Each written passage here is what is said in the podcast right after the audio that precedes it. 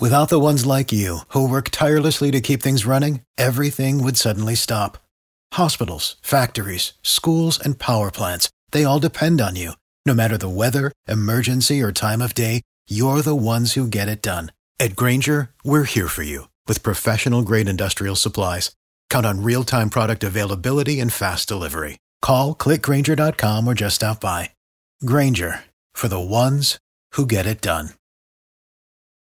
I have a theory on art. If I can reproduce it, it is not art. I'm going to tell you about an amazing art piece. It was in Scotland. But first, do you remember the great drop cloth at the Richard B. Russell Federal Office Building in downtown Atlanta? You don't? Well, here you go. All of the money spent on artwork for that building, and some artist was hired, paid God knows how much, and his work of art was a drop cloth. It looks like an old, torn painter's drop cloth. It is probably still there. It is a POS. In fact, it is so damned ugly that shortly before the office building was opened, some cleanup crew found it before it was installed and put it in the dumpster. The artist showed up the next day. Where is my artwork? I need to install it.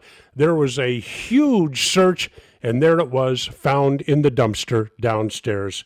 He retrieved it nailed it to a wall, and proclaimed that the people of Atlanta just aren't sophisticated enough to appreciate his art. Now, Let's go to Scotland. A group of students in Scotland went to an art exhibit, and there was an empty table. So they had an idea. They went and got a pineapple.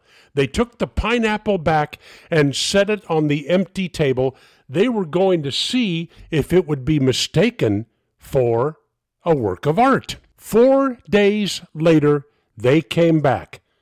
There's the table, and there is the pineapple, and it is covered by a locked glass case. Yep, they thought it was artwork, and that pretty much describes modern art for me, anyway. Solomon Brothers Studios in Naples, a work of art in himself, Neal Boortz.